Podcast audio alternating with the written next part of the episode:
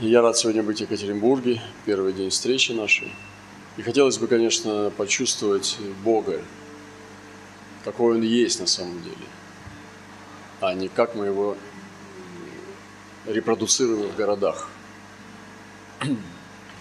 в силу наших понятий, познаний, испорченности, продвинутости. Поэтому нужно услышать. И сегодня мы можем сфокусировать, ну, поддавать человеческие мысли, хвастаться делами, которые мы делаем для Него. А мы можем услышать Его мысли. А Его мысли – это не мысли ваши. И как небо отличается от земли, как далеко оно от земли, так мои мысли, говорит Господь, выше ваших мыслей. И как запад от востока, так мои слова от ваших слов. Поэтому я здесь вот пришел, чтобы его слушать. Иначе ну, мне неинтересно. Как вы считаете? Хвастовство нашими делами, какие мы крутые, ну, тоже неинтересно. Это уже как бы детский сад. Зачем нам? А вот свидетельство, да. Свидетельство о его проявлениях – это прекрасно. Но вы знаете, как все здесь тонко. Но оно не тонко, грубо. Если ты тонкий, для тебя это грубо. Если ты грубый, для тебя это тонко. Но, как бы... В общем, нам нужен Он. Да, Он. да. Вот за этим мы здесь. Поэтому Его ищите. Его ищите.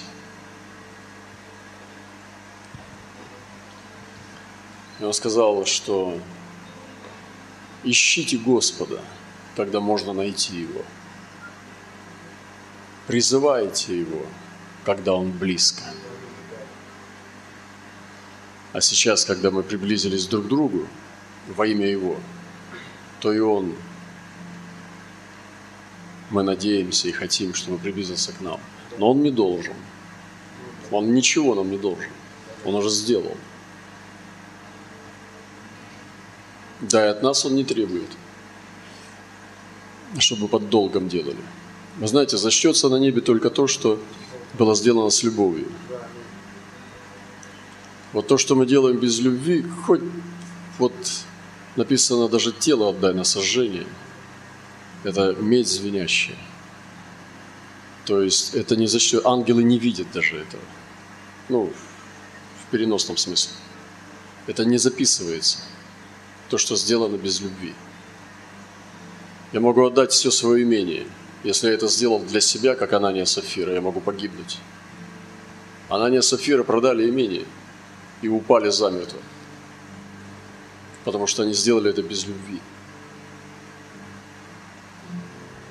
И в небесах записывается только то, что мы делаем с любовью.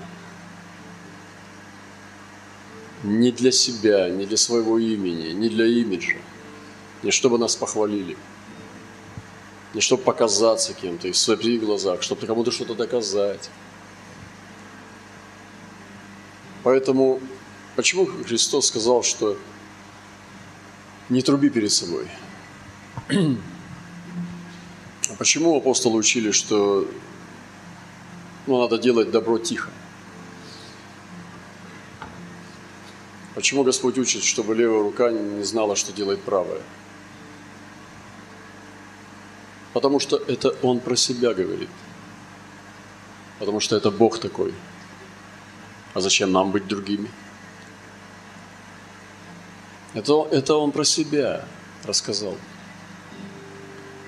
Это Бог не трубит.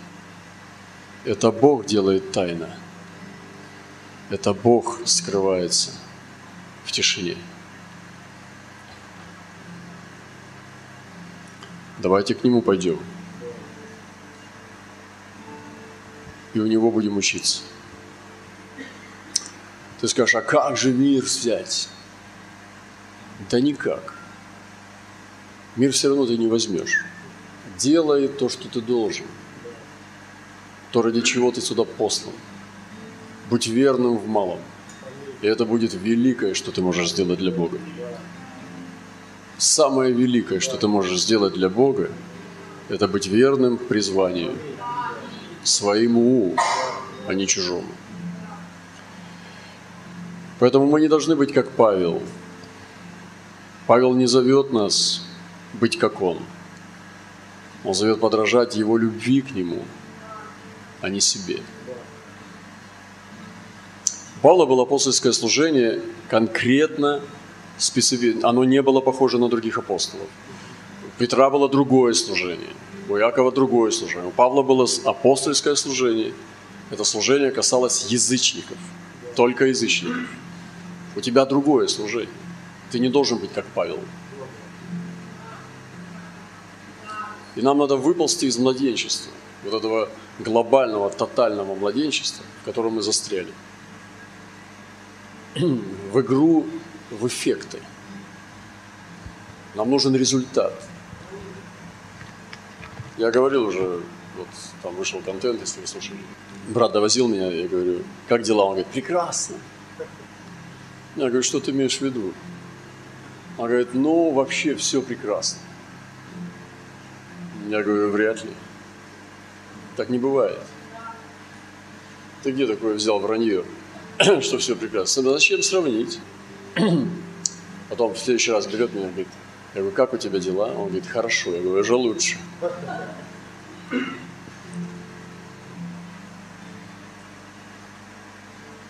Вот.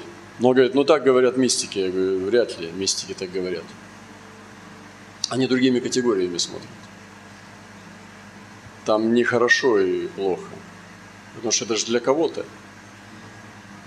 А там другие категории. Там важна близость, тождественность, единение, принадлежность. Там другие понятия немножко там нехорошо тебе или плохо. Это, ну, это вообще не, не небесно. Поэтому Христос был непонятен для религиозных людей. Потому что Он говорил, прибудьте во мне, и я в вас прибуду. Как, как, как, что делать? Ты скажи конкретно проще, вот будь в простоте, расскажи, что нам делать, чтобы спастись. Посмотрел на него, говорит, да ладно, соблюдай заповедь и спасешься. Но если хочешь быть совершенным, следуй за мной. А это уже другое. Это уже не мораль. Это не, зап... не, не, не послушание запретам. Это не список, чего можно, чего нельзя. Это не философия, то есть не идеи. Это не психология, хорошо мне или плохо, что я чувствую и не чувствую. Это прибудьте во мне, и я в вас прибуду. И все, чего не пожелаете, тогда просите, и будет вам. Потому что когда он тебя спросит, что ты сейчас желаешь, ты скажешь, ничего. Потому что у меня все есть. Ты будешь очень осторожен, чтобы молиться. Ты будешь делать паузу перед молитвой, чтобы подумать, стоит ли об этом молиться. Теребить небо с этой пустотой. Неизбежность все равно будет идти своим чередом. Вселенная закручивается в одну точку. Молись, не молись. А есть вещи неизбежные. А есть вещи, которые мы с вами меняем и должны менять. Молиться об этом не всегда надо. Мы можем и без молитвы это поменять. А молиться – это с Отцом соединяться.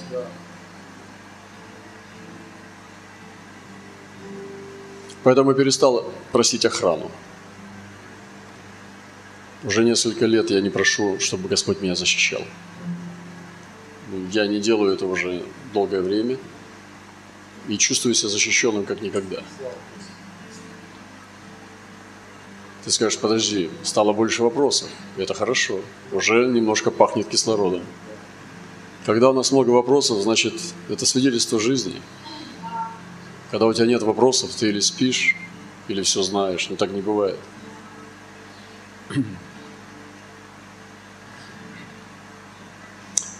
Наша зрелость не старение, не вызревание, а созревание. Невеста не вызревает, она созревает. Старение – это процесс смерти. Созревание – это процесс жизни в полноту. Это как восход солнца в апогее, в зенит. И в этом зените Господь хочет ее взять. Не в закате – а в зените. И это должно нас привести в благость. Мы должны возрасти в благости. Иоанн настолько возрос в благости, что стал называть церковь госпожой. Иоанн, последний из апостолов, однажды сказал церкви в последние сезоны своей жизни, он сказал, «Госпоже моей избранной». Представьте себе, что ваш пастор прочувствует, что церковь – это госпожа.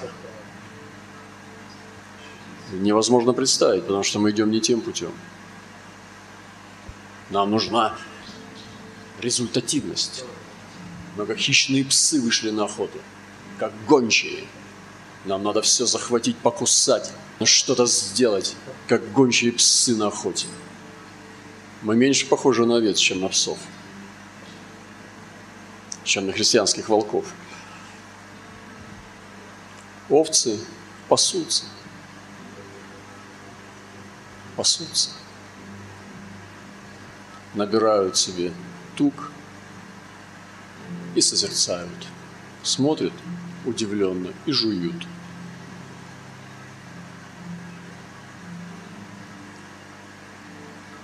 Господь сказал, у меня есть овцы и не сего двора. Он не сказал, воины, он сказал овцы.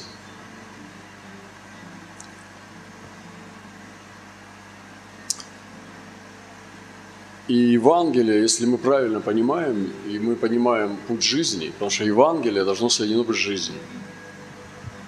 Сегодня э, мне братья привезли Библию, первое издание Воронаева.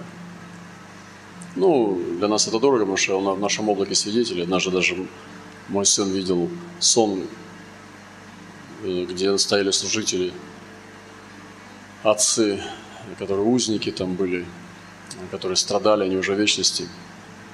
И там же Воронаев был, и он видел меня там тоже.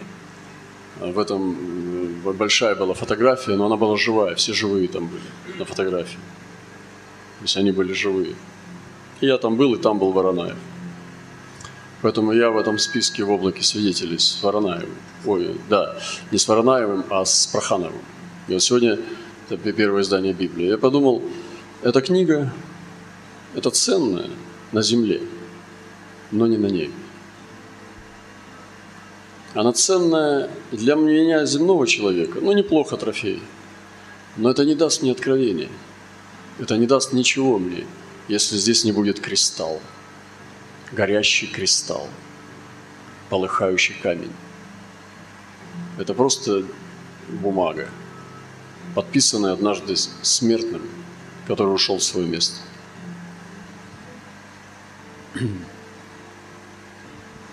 Поэтому все дело в тебе.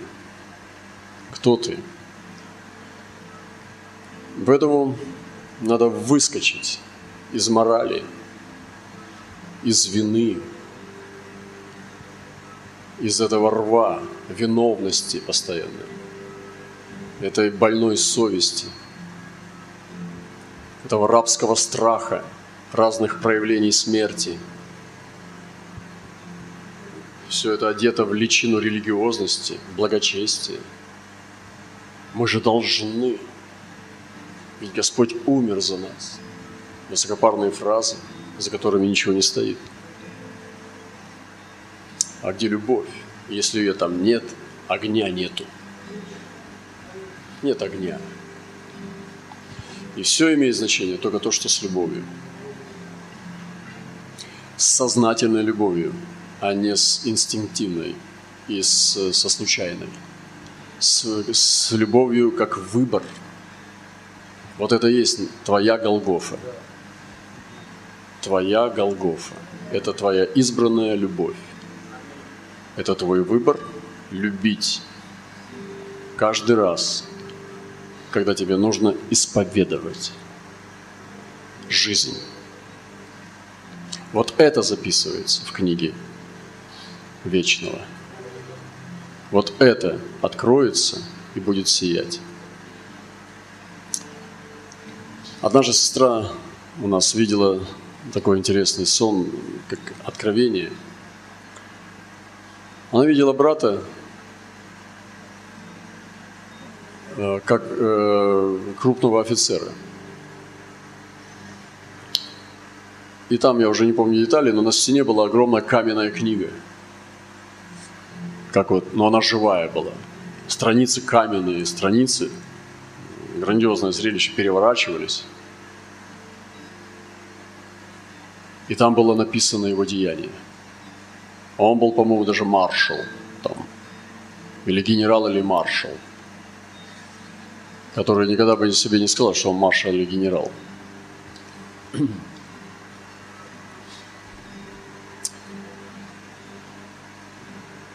И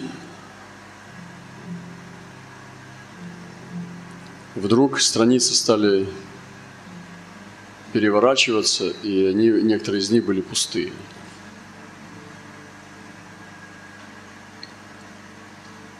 И она поняла, стала понимать, что это то, что Господь убрал. Нету этих выпирающих букв, письмен нету. И вдруг она задала, ну, видимо, задавала вопрос или что себе.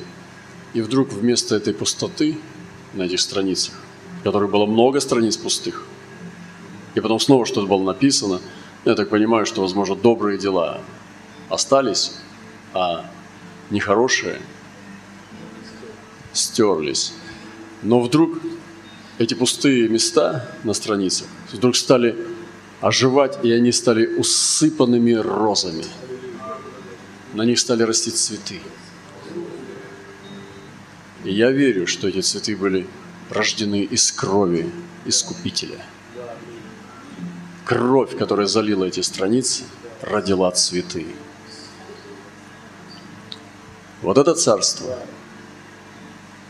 И вот мы сейчас пришли к богослужению через полтора часа, наконец-то к Слову. Вы понимаете? Ведите свои собрания в Слове. Слово проповедуете Божье. Истину открываете.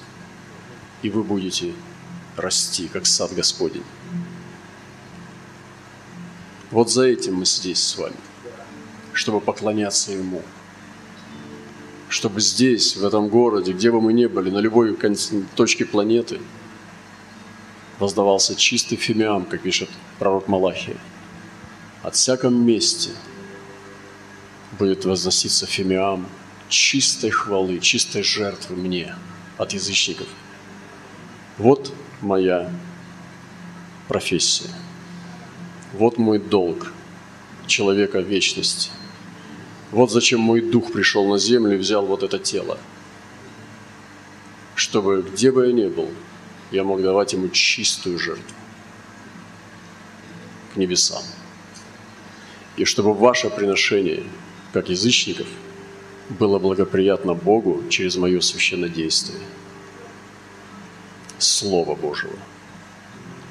Вот что должно нести Божье Слово. Священнодействие, освящение жертв нечистых –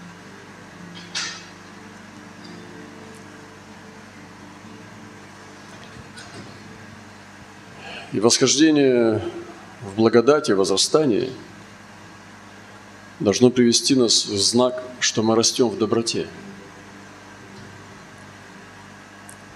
Если мы не, возраст... не находим в себе, что мы становимся добрее, что мы становимся более благостными, мы идем неверным путем. Это должно вас привести в то место, как Иоанн Старец сказал, «Старец, избранный госпожи». Как Павел пишет, что я люблю вас всех, и свидетель мне Господь, любовью Иисуса Христа.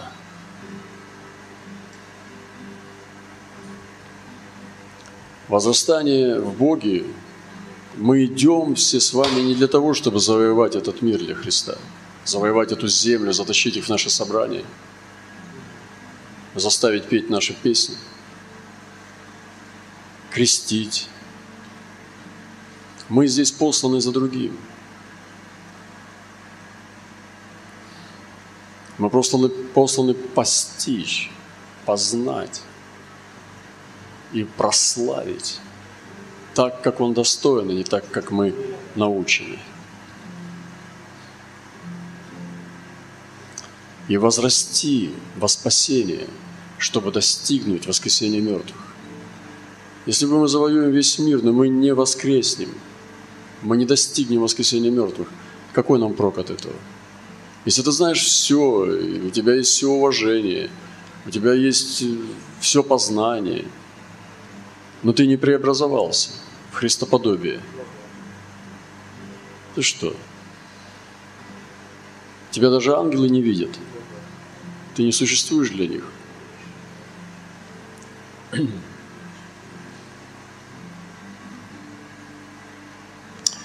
Поэтому возрастание в благодати, постижение Божьей благодати. Спроси себя, ты возрастаешь в благодати? Ты, а, и какой знак того, что ты возрос в благодать? Дай мне три знака, что ты возрос в благодать за последний сезон.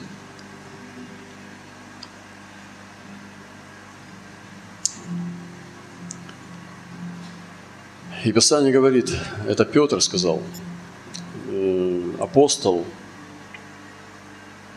которого Господь призвал, и он отрекался от Христа, и потом был восстановлен – которого Господь назвал камнем, он сказал такие слова. Он видел его, он трогал его, он слышал его голос, он спорил с ним, он видел воскрешение мертвых, он сам воскрешал. Петр невероятный человек. Но его невероятность заключена в том, что он с ним был. А так, простой рыбак, обыкновенный мужик, неинтересный, грубый, примитивный – мужик. Все. И ты такой же. И я. Без него. И он сказал, но возрастайте в благодати и познании Господа нашего и Спасителя Иисуса Христа. Ему слава и ныне, и в день вечный. Аминь.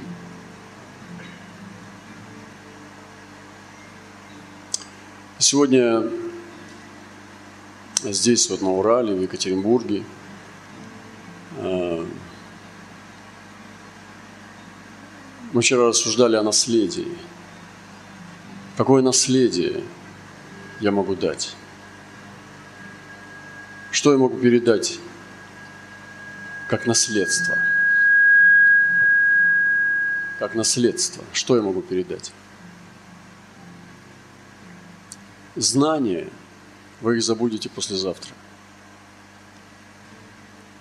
Какие-то достижения на земле, они пройдут и потускнеют.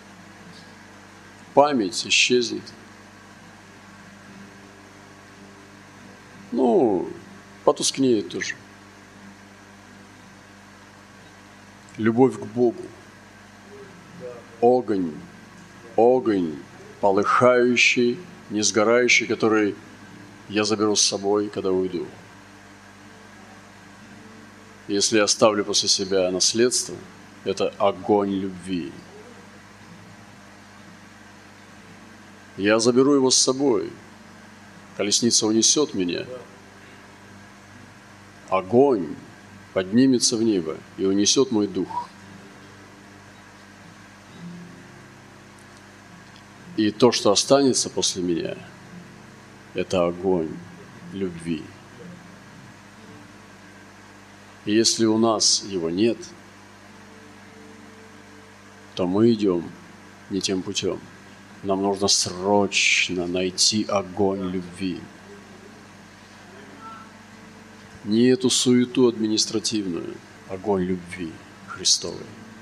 И истинное Слово, откровение, которое является свидетельством того, что Бог с тобой. Потому что дух пророчества – это свидетельство Иисуса. Наше слово всегда должно быть к сердцу. А чтобы слово твое было к сердцу, оно должно исходить из сердца – а не из головы. Пламенеющий дух полыхающего сердца, который избирает любить. Каждый раз, умирая и воскрешая. Да.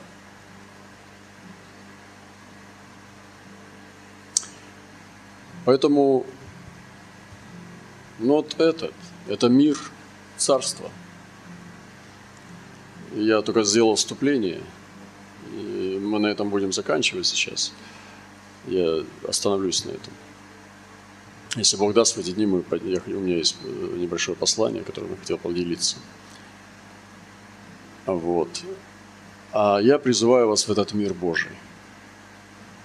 Я призываю вас в царство Отца и Сына – Призываю вас перейти и переодеться, пройти школу, начальные подготовительные курсы, потом высшие курсы, которые называются «Царственное священство».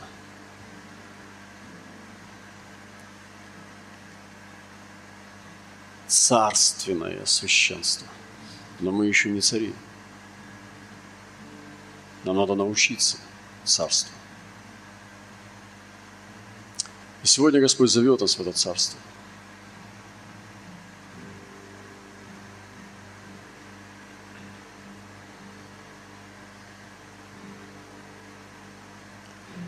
И плодоносная лоза.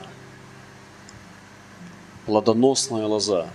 Иосиф – отрасль плодоносного дерева – вы знаете, какой был плодоносный Иисус? Иисус плодоносил. А мы порой не плодоносим. Почему? Почему Иисус был полный плодов? Иосиф – отрасль плодоносного дерева, потому что он был привит к Вседержителю, к источнику жизни – источнику всего, к этой силе мощи вечности. Он был привит, когда сидел в темнице, когда уклонялся от этой женщины, когда страдал несправедливо, когда был на грани сорваться, потому что братья его предали все. Он пережил свой Голгоф, и когда вопил на весь Египет, и когда вопль слышался даже в окнах, в горницах фараона – когда жена не могла его утешить и понять, когда его дети были чужими. И он вопил от одиночества, как Иисус на Голгофе. И манишка жены не могла бы его утешить. Это одиночество не утешается никем. Оно бездонная утроба. Там нету дна, там бесконечность. Бог зовет к себе на крест. К себе зовет в свое одиночество.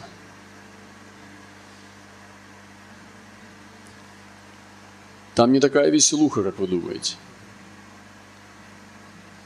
Мы думаем, что там радость, такая веселуха. Там нет такой веселухи. Это осознанное созерцание – величие царства.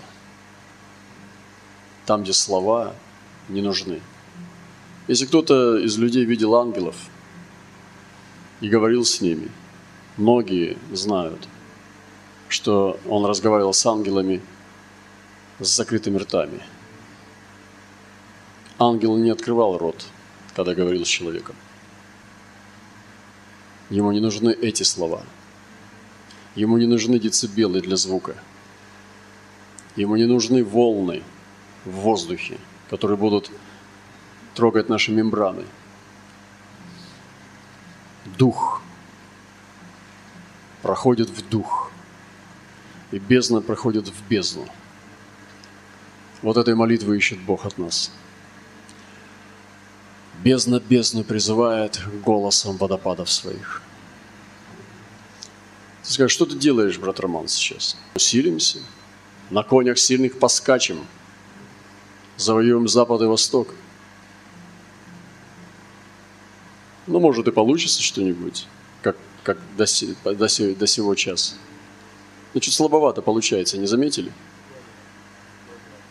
Если будем честны, наверное, 3, ну, 9 десятых молитв почему-то Бог не отвечает, да? Так ведь у вас как молитвенное собрание проходит? Не так? Если поставить процент, сколько вас Бог отвечает на молитвы, сколько не отвечает.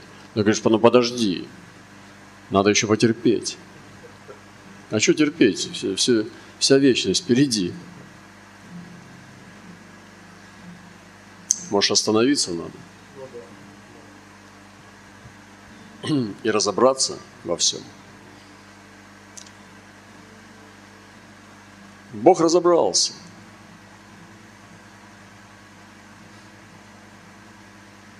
Разобрался уже там, в Едеме, когда шил одежды для Адама, убив невинное животное.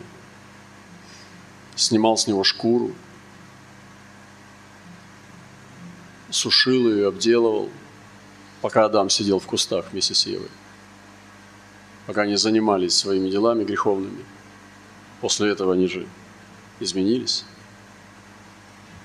А Господь шил одежду, портной, наблюдал за ними и продолжал ее обделывать. Первый портной – Бог. А потом дал им эту одежду, сказал, прикройтесь. Прикройте свою совесть, прикройте свой стыд на время – когда придет полнота времен, я пошлю того, который снимет с вас вину. Снимет с вас этот вечный стыд. Он испепелит, он его искоренит, он его уничтожит. А ты уничтожил стыд? Писание говорит, что он пришел для уничтожения греха, а не для прикрытия его, не для покрытия – а для уничтожения.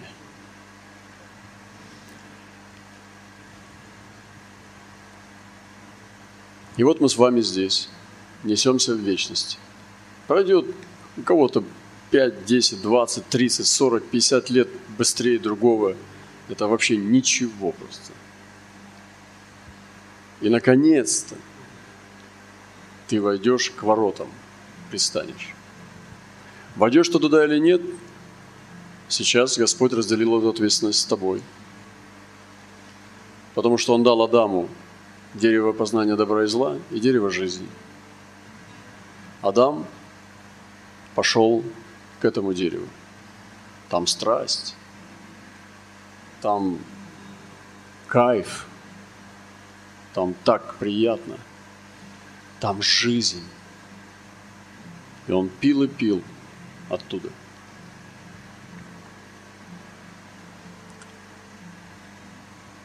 Господь сегодня нам то же самое дает. Он разделяет с нами ответственность. Он не будет нас спасать как зомби. Он хочет сознательных шагов. Выбрать быть на лозе. Мы выбираем лозу снова и снова. Мы выбираем Его слова снова и снова. И мы выбираем это осознанно, с любовью. И мы решаем любить. Мы решаем любить Христа. Мы решаем любить Бога. И таким образом, как награда, мы начинаем правильно относиться к себе. Мы любим самого себя. Мы начинаем ценить дар Божий для меня. Мы начинаем ценить невероятную ценность жизни, которую Бог нам подарил. Заплывайте на глубину и там закидывайте сеть. Здесь рыбы мало у берега – Лучше поймайте огромного тунца.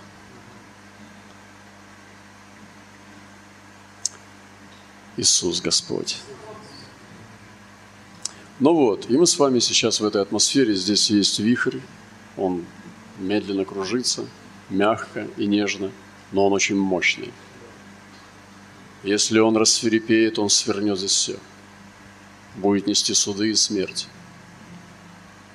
Но он сейчас очень нежный. Он здесь крутит и привлекает к себе. Давайте предадимся ему предадим наши души, предадим наши сердца, доверимся дыханию, дыханию Вседержителя, который дает человеку разумение. И будьте внимательны, будьте чутки в эти дни. Наблюдайте за собой. Я цитирую вам слова Бога. Наблюдайте за собой. Испытывайте себя – Вникайте в себя. Будьте чутки в ваших беседах. За вашими столами поднимите царский дух. В ваших комнатах. Ты мне можешь рассказать новости, но ничего нового не расскажешь. Вряд ли что-то новое ты расскажешь мне.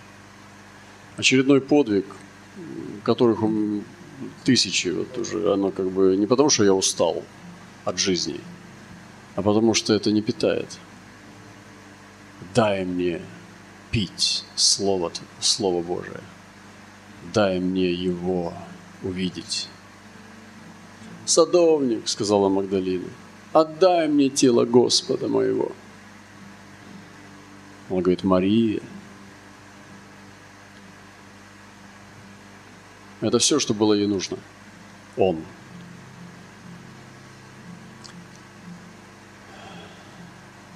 сидя на наших местах. Господь, мы Тебя любим. Мы любим Твое сердце. Мы любим Твою любовь к нам. Мы мало чего понимаем, мы глупы и несчастны, мы малы и ничтожны.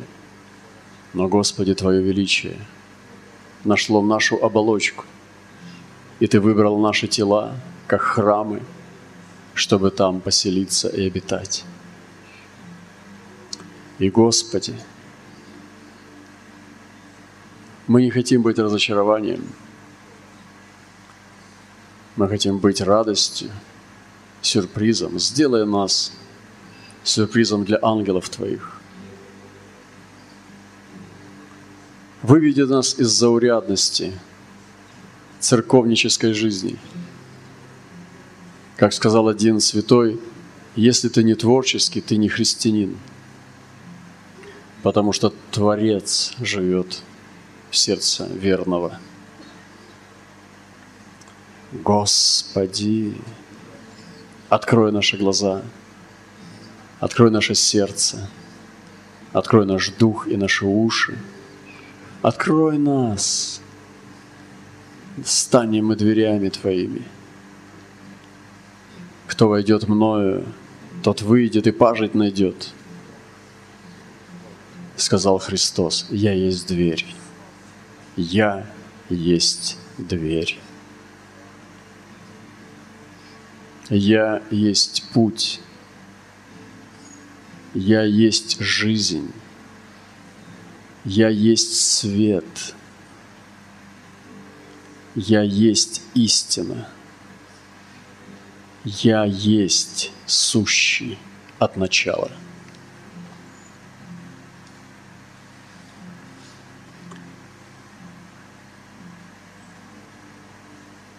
Аминь.